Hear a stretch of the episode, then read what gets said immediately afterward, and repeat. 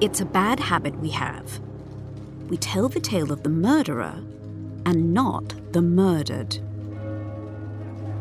The clock on Whitechapel Church was striking half past two when Ellen Holland watched her friend Polly Nichols sway off into the darkness. Polly was drunk, penniless, and broken. She was inconsequential in the minds of most people she met, but she was about to cross paths with someone who would give her a grisly, unenviable place in history. In the autumn of 1888, Polly and four other women were brutally killed in a slum neighbourhood of London.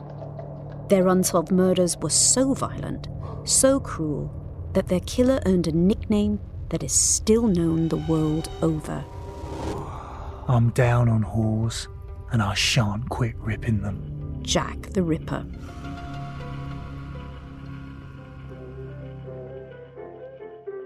But in the greatest cold case in history, few of us have stopped to question the basic facts. One fact that you know about Jack the Ripper.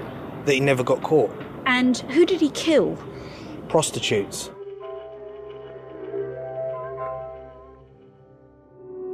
I'm Hallie Rubenhold. As a historian interested in the stories of women, I'd assumed the lives of the five victims had been thoroughly researched long ago.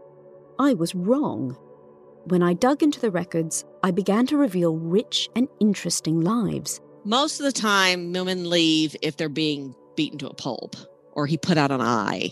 Lives blighted by problems and prejudices most women today would recognize. There wasn't a great deal of sympathy for alcoholics. So one had to sign a temperance pledge saying, I will not drink. If only it were so simple. I identified with the women, sympathized with the tough life choices they made, and admired their determination. She gets on a boat and comes to England. She seeks wider horizons. I came to know them and like them. She wants more than she's been born into.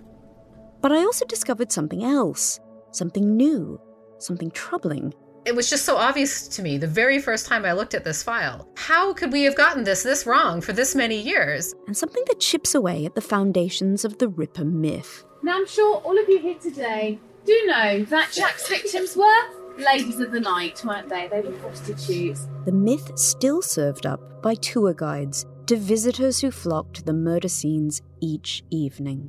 And now, ladies, you might be thinking, well, I'd never do that work, ever. But did it pay well?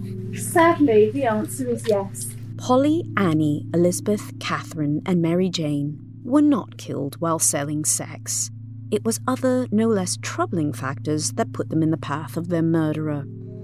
In this podcast, I'll tell you how I know that and why it still matters very much, even today. Hallie has upset the world of ripperology by her general attitude towards ripperologists. I'll also explain why my research has enraged so many people who claim to be experts in the Ripper case.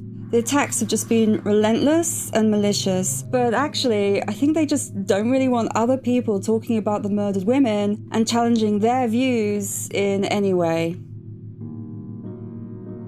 If you want to know how we got the Ripper story so wrong, what those mistakes tell us about ourselves, and why putting the record straight makes some people so very angry, join me, Hallie Rubenhold, for Bad Women, The Ripper Retold, starting October 5th, wherever you get your podcasts.